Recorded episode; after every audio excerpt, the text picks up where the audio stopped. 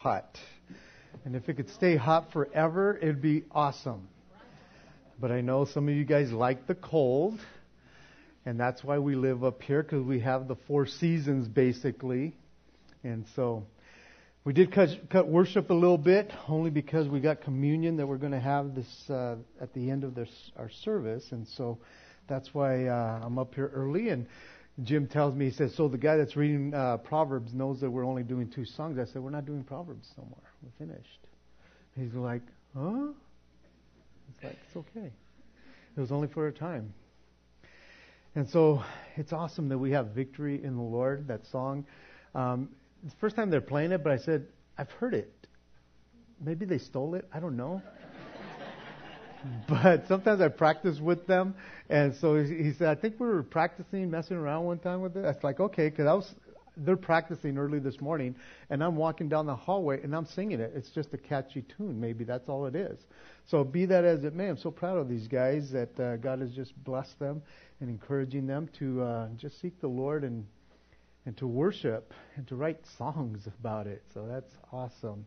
So after finishing John chapter 3 last week, if you will turn there, uh, we're moving right along into John, 1 John chapter 4. Now, it was important for us to, um, to go back to the last three verses of chapter 3 because in that very last verse of that chapter, the Apostle John mentions the Holy Spirit in that verse.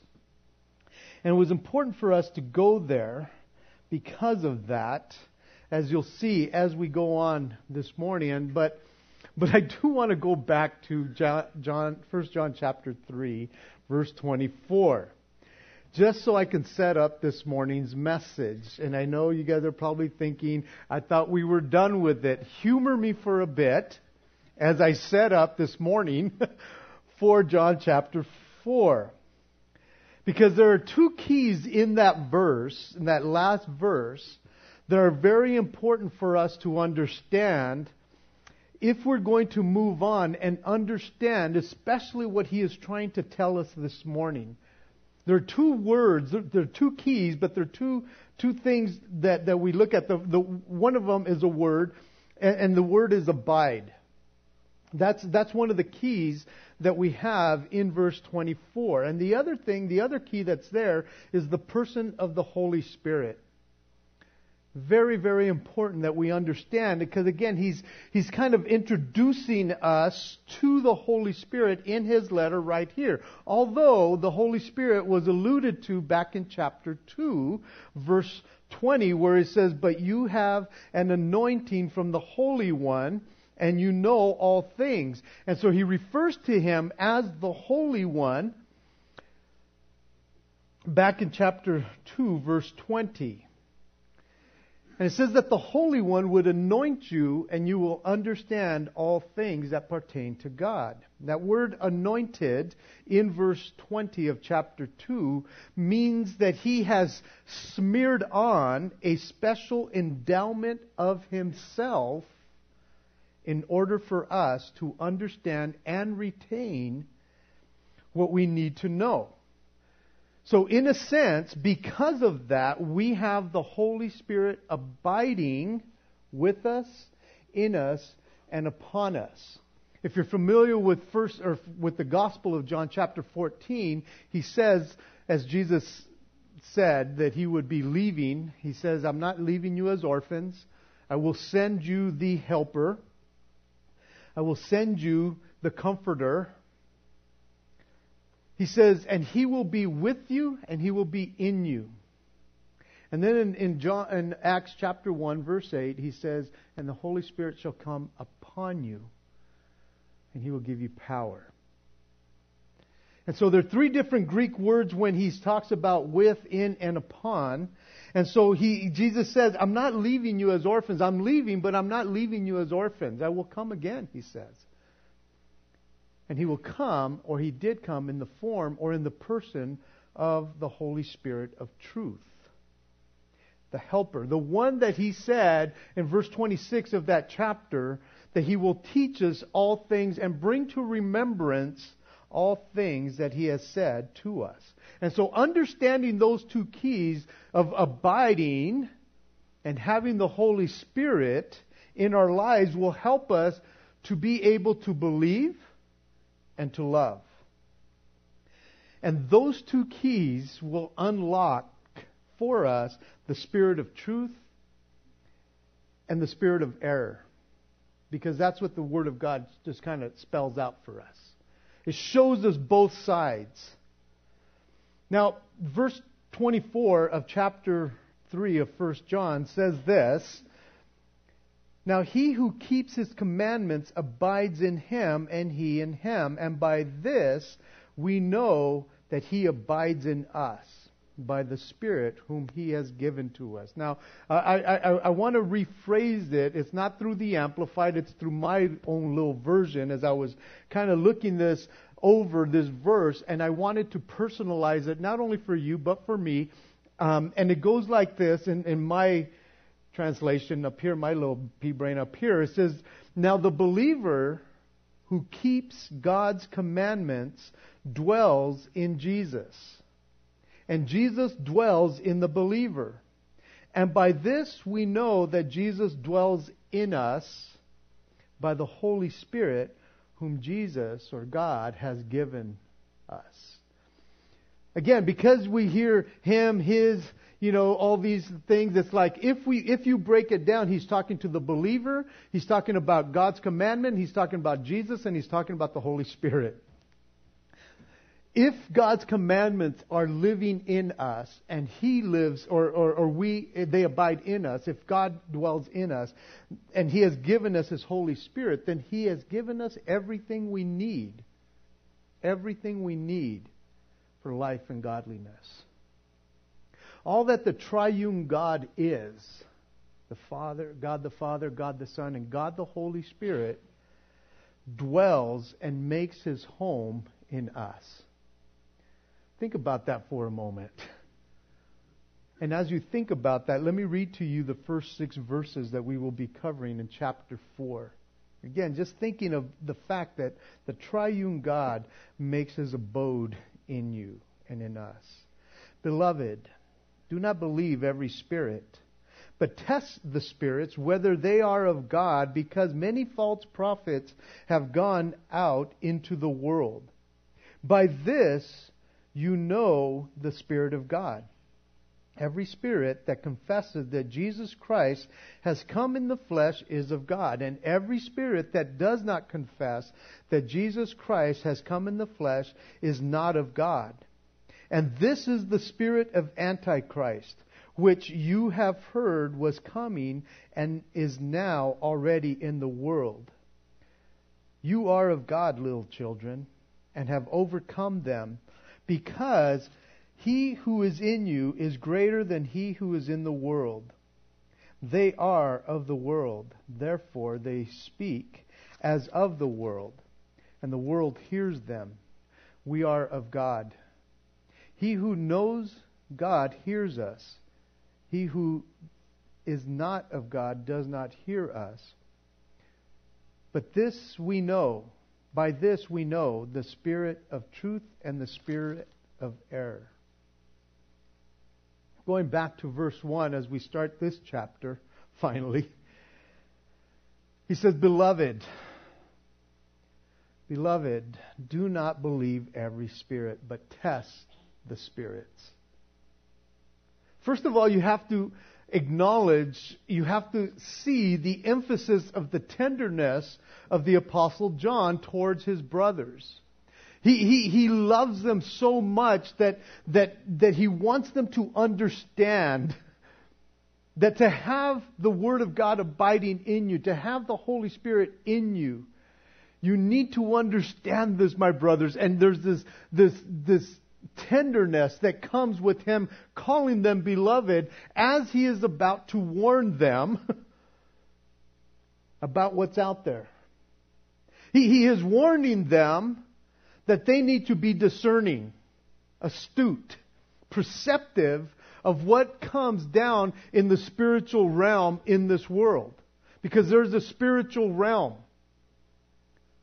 He just got done telling them at the end of chapter 3, he just got done encouraging them about faith and love. But faith and love is not to be blind and ignorant. You know, again, we are called to believe and we are called to love. And sometimes in that believing and in that loving, we have to make hard choices and we need to stand for that. We need to stand for who Jesus Christ is, and what He is against, we need to be against. What He is for, we are to be for. and so He's telling us, hey, love or have faith and have love, but don't be ignorant and don't be blind to the things that are out there. We are not just to believe anything and everything that is out there. And that's what they were facing back there, and that's what we face even today. As believers, we cannot just believe everything that comes down the pike. We just can't. We have to test the spirits. It is telling us here, as much as God wants us to love, He wants us to be aware. And we cannot be ignorant. He says, don't believe every spirit.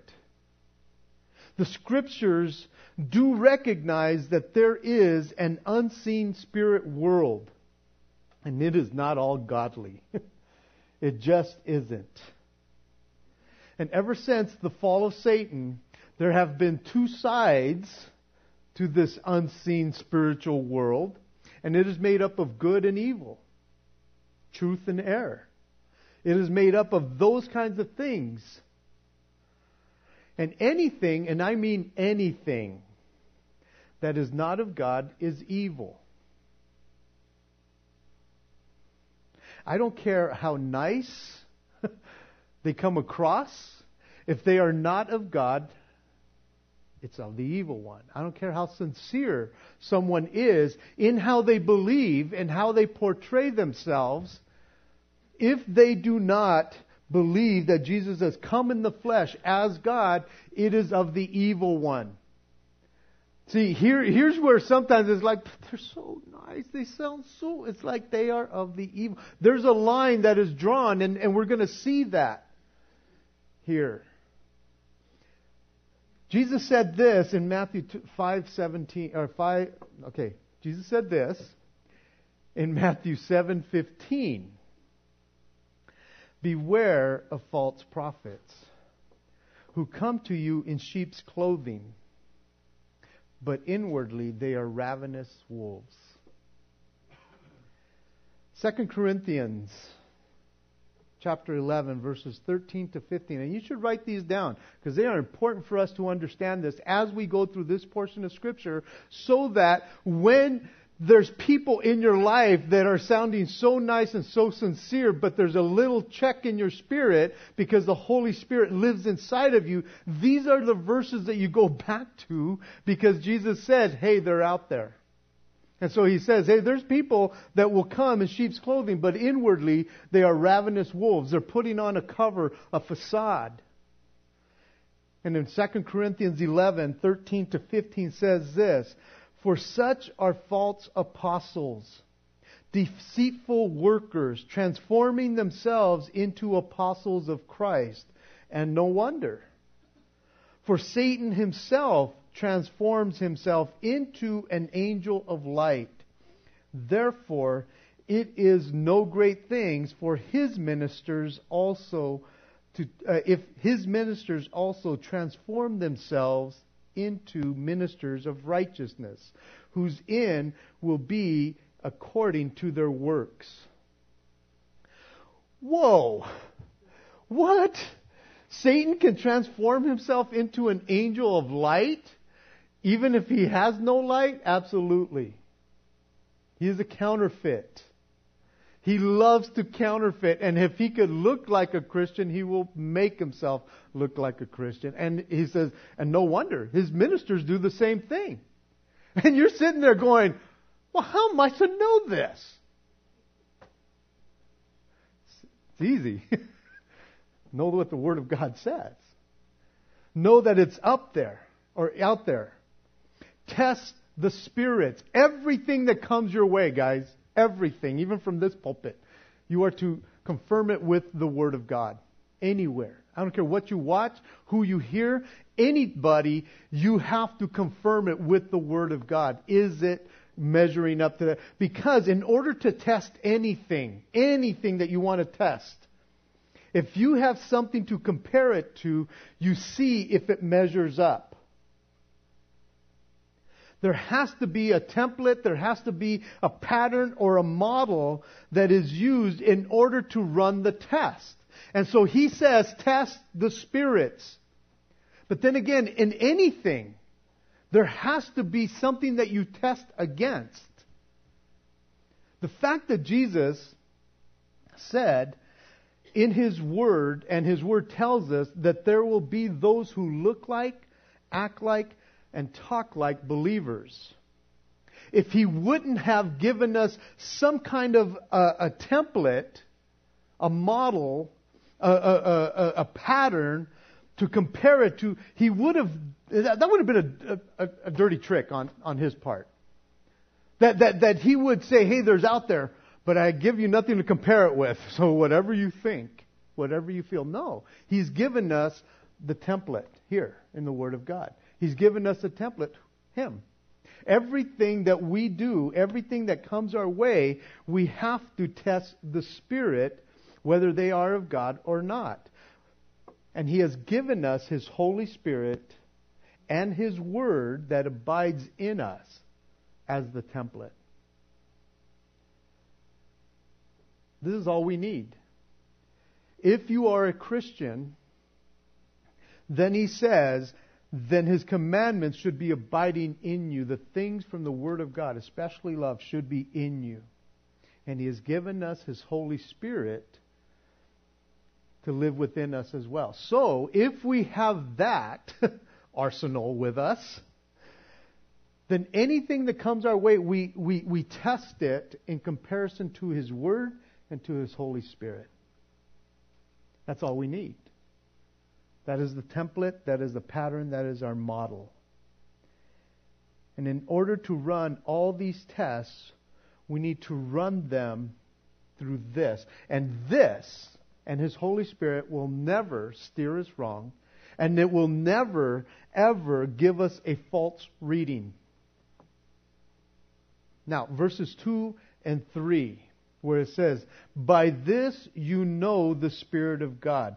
This is the fast, easy, and quick way to test everything to see if it is from the Spirit of God, and it comes in Jesus. Everything. Everything is tested in regards to Jesus. Because Jesus, as, as I talk about abiding in His commandments and the Holy Spirit, we're talking about Jesus all in all. He is the Word of God. We have His Spirit living within us. Everything is compared to Jesus. He is the template. He is the pattern. He is the model by which everything and anything is, me- uh, is to measure up to. But I'll tell you this it has to do, as we're going to look in these two verses, it has to do with his incarnation. That, that, that, that, that's the template, his incarnation. Now, even though the word incarnation is never mentioned in the Bible, it is the doctrine, the teaching that will prove whether people are of God or not, if the spirits are of God or not. It is by his incarnation. The, the, the essence of that doctrine is that God came in the flesh in the person of Jesus Christ. You see, that is the measuring. That is the, the, the measure, measuring point, the barometer, whatever you want to say. It has to measure up to that. When he says, By this you know the Spirit of God, every spirit that confesses that Jesus Christ has come in the flesh is of God. And every spirit that does not confess that Jesus Christ has come in the flesh is not of God. If they believe in the incarnation, they are of God. If they don't, they are not of God. That's how simple it is. if they confess, if they agree with, speak the same thing, and acknowledge that God has come in the flesh in the person of Jesus Christ, by this you know the Spirit of God. If there is any variance whatsoever, if there is any disagreement in that realm right there in the incarnation, in that, in, in, in that area, in any way, manner, or form, they do not have the Spirit of God, but the Spirit of Antichrist. That's, that's what verse 3 is telling us here. That's how easy it is to understand this. It's no more complicated than that. And God uses the word spirit with the small s to describe man in his spiritual sense or in the spiritual side of man. Because every man has a spiritual side. Every man. And it is either with God or against God. And those who say that they are neutral in this arena will default to against God. That's who they default with. If, if, if turn over to uh, to Ephesians chapter two. To to prove this point in that sense, that every man has a spiritual side to them. It says in verse 1 to verse 3, it says, And you he made alive who were once dead in trespasses and sins in which you once walked according to the course of this world, according to the prince of the power of the air, the spirit who now works in the sons of disobedience, among whom also we all once conducted ourselves in the lust of the flesh, fulfilling the desires of the flesh, and were and of the mind, and were by nature children of wrath, just like the others. We have all been there. Every last one of us. Until we made that decision or, or, or, that time came where, where we said, we want Jesus in our life and He made us alive in the spiritual sense towards the things of God. To where before we were spiritually dead, but there was this spirit of disobedience that we were always obeying in that sense. And so man always has always had the spiritual side to him. Now, this is where the complications come in. When we're talking about, well, how do we know? Here's part of the complication lack of knowledge of what the Word of God says on the part of the believer. Lack of knowledge. Not knowing what the Word of God says. The Word of God, we, we just read in, in, in the previous chapter, is to abide in us. His, he's given us His Holy Spirit so that we can understand these kinds of things. And so the Word of God is clear. It's given us everything we need to test the spirits. Everything. But the Holy Spirit cannot bring to mind that which was, has never been put into our mind. He is so ready to give you and to bring to remembrance everything that is in the Word of God. But it's up to us to put it in there in the first place. And here, you know, people is like, well, I just don't understand. Well, just read it anyways. Believe you me, the Spirit is doing His part and will always do His part. If the Holy Spirit dwells in you, if He's saying that the Word of God is to abide in us, and you read, you're going, man, I just, I, I couldn't make it out. I, I, I couldn't figure it out. I could guarantee you, because it's happened in my life so many thinking times, that all of a sudden you're in a situation and you're remembering, because the Holy Spirit has brought to remembrance, some of the things that you have read before. And so, guys, it is vital. It is so important to have the Word of God in you, to be reading it, to be feeding off of it.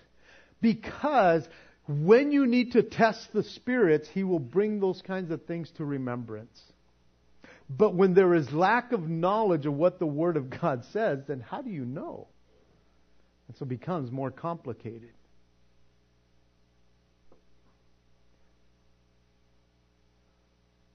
He does his part all the time.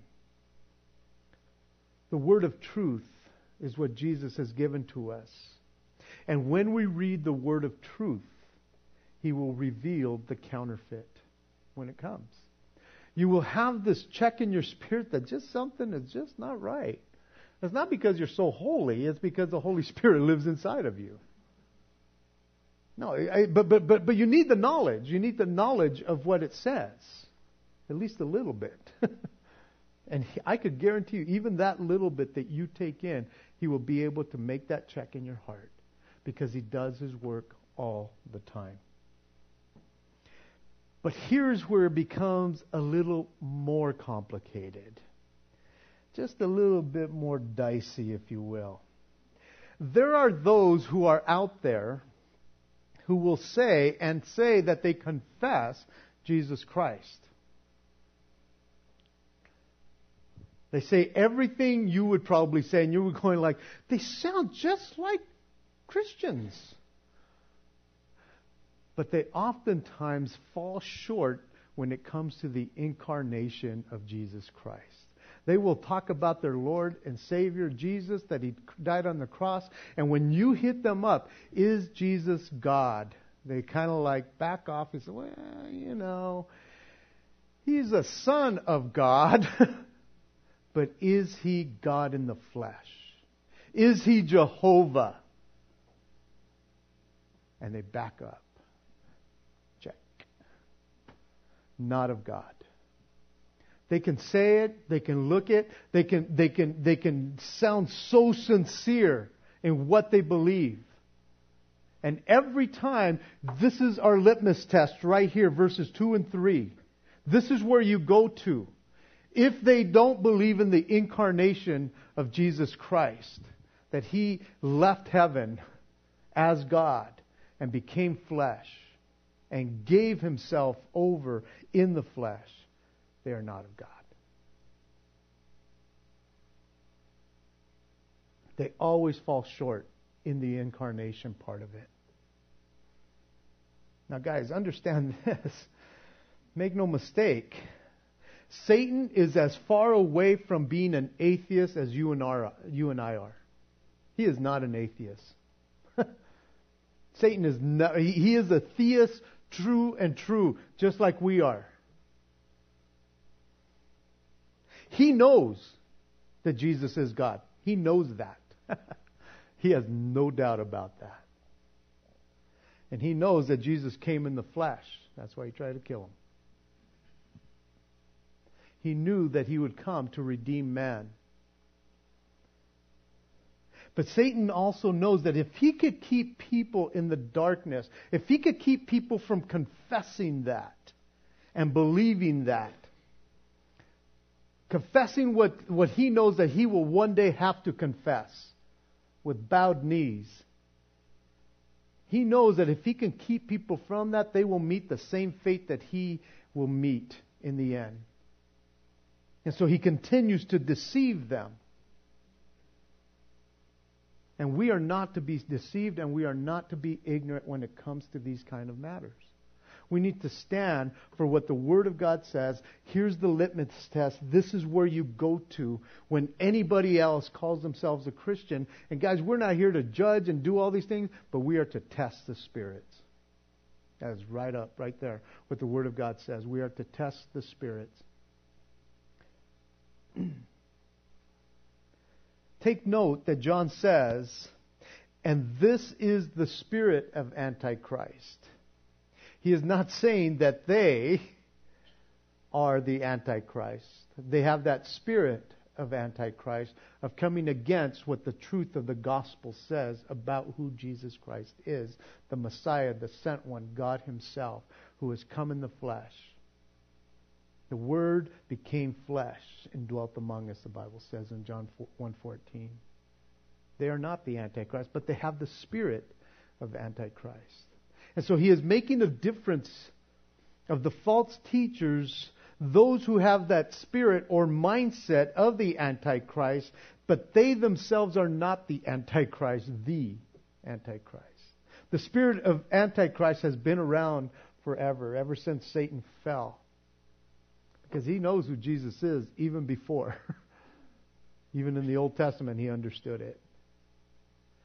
And that spirit of Antichrist will not stop until after the great white throne judgment when he is cast into the lake of fire and everybody else that has that spirit. And it will be over. So we should not be shocked. We should not be surprised that that spirit is already in the world. It has been around forever. John wrote about it 2,000 years ago.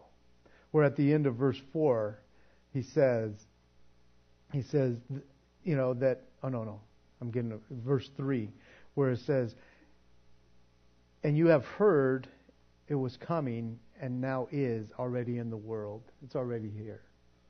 So do not be surprised. Verse 4 now. it says, But you are, or you are of God, little children. And the little children here, he is reference, he's making reference to the born ones, the Christian converts, those who are born again. As a whole, he's talking to the church.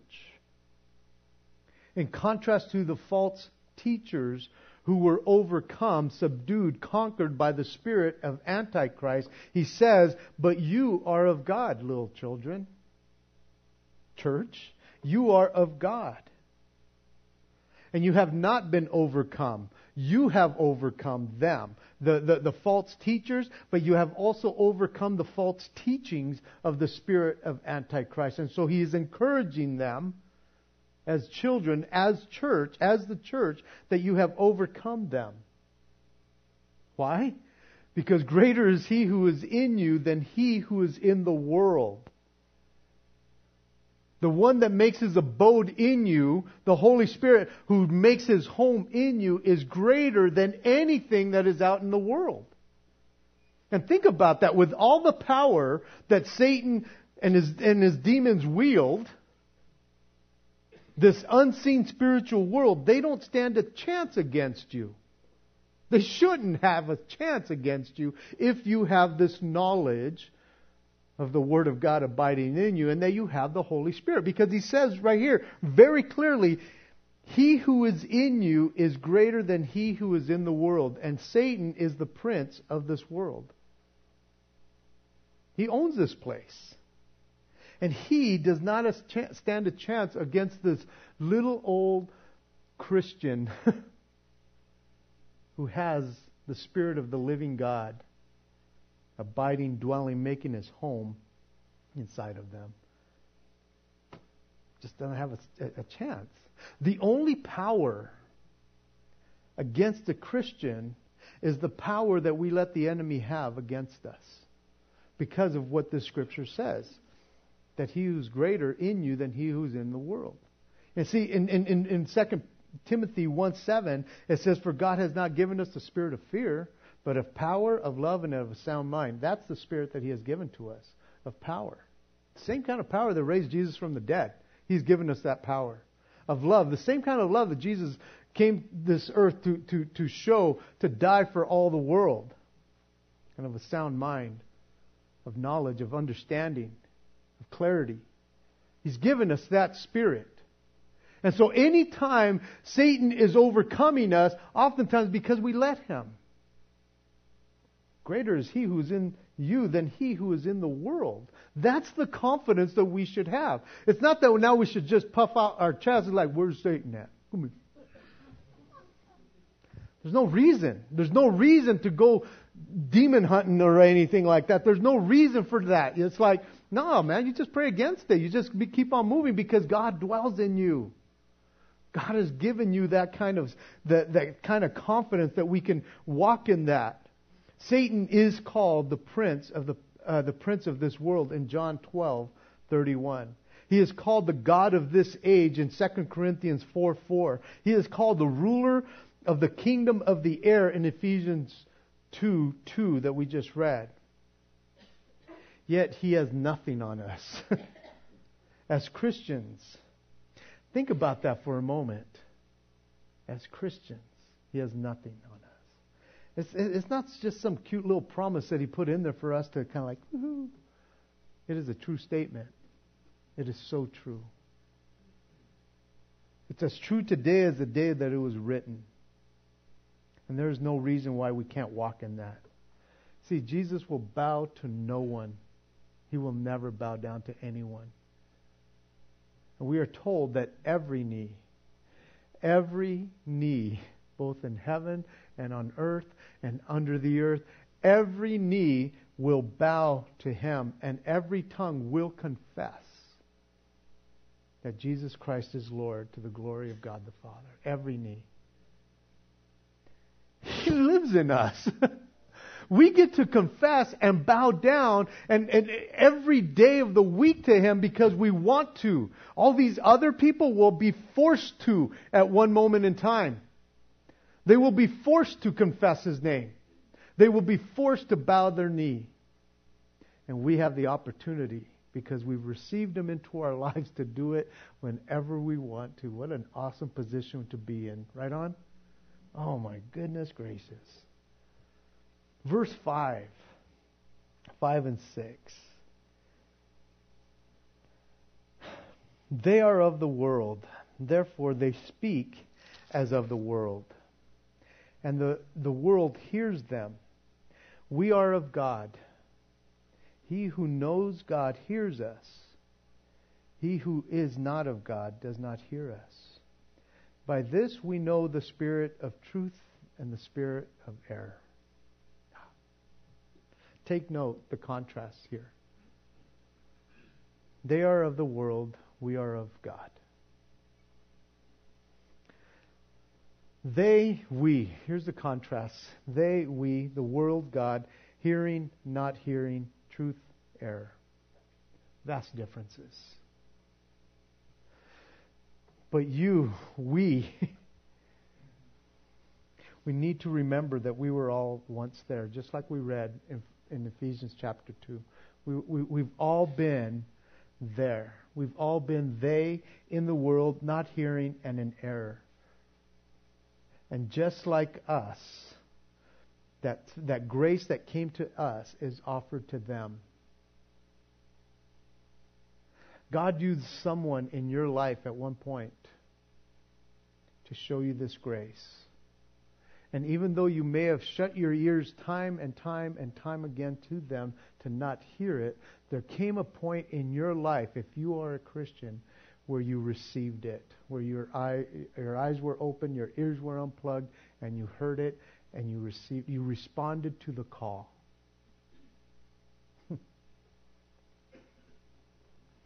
In that moment, you went from death to life, from error to truth. What a blessing. What an amazing blessing. And yet, this morning, maybe you're here this morning and you've shut your ears time and time again. You've been coming and you've been shutting your ears to satisfy somebody else. You've come to church because your mom, your, your parents, your, your, your, your boyfriend, your girlfriend, your husband, your wife have asked you to come and you've shut your ears time and time and time again, and yet you find yourself this morning in church. Is it possible? Could it be? Is there a probability that maybe, just maybe, God is calling your name once again to, to this morning? And you can shut your ears if you want again, or your ears can be opened this morning because the Holy Spirit has been calling out to you, been calling your name. That's why you're here this morning. My heart is that you would confess Jesus and understand that He came. He left the throne in heaven to come and die for those who, who confess Christ, communion is something that is really special because you understand that God left heaven and offered himself as a sacrifice for you and for me. The only sacrifice that would suffice, the only sacrifice that would meet a righteous requirement. He himself paid the price that we could never pay. And if we receive that by faith, then, then to take communion, man, it should be a special time for us. Understanding that it is all symbolic, but at the same time, it shows that, that he left heaven and gave his body to be beaten and bruised and hit by the fist of men. and eventually die for you. he shed his blood, the perfect blood, so that we can be cleansed from our sins because we could never pay that price. For those who, who do not confess Christ, communion, if you're into the religious part of this whole thing, communion is a duty. It's some kind of religious obligation that never really satisfies or, or fulfills, and it leaves you empty, and, it, and, and it's an impersonal time. Mainly because it has been tainted, it's been contaminated with the spirit of Antichrist. And it can never be holy or personal for you. You could take it all you want. It's just juice and crackers to you. It doesn't symbolize anything because it's such a religious thing. Because you don't have a personal relationship with Jesus, the one who left heaven and became flesh and offered his flesh. That's, that's how personal it is. We're going to have a time of worship. We're going to have three songs. We're going to have a time of worship and communion. And for those of you who confess Jesus, let it be a time of worship for you, a time of honor, honoring the one who left heaven to die for your sins. And you can do it for yourself or with yourself. You, you can do it with the people around you that you sit with all the time. You can go grab your kids if you want to and, and have communion as a family. But if you don't know Jesus this morning, and you have never confessed him as God, as Lord, as Savior, I'm going to be down here. You can come and talk to me. I'd love to lead you to Jesus and we can have communion together. Because it will mean nothing to you if you don't have Jesus in your life. Let's pray. Jesus in heaven, we thank you that at one point in time you left heaven. Understanding, Lord, that you are fully God, and yet you put on human flesh so you can taste death for us, Lord.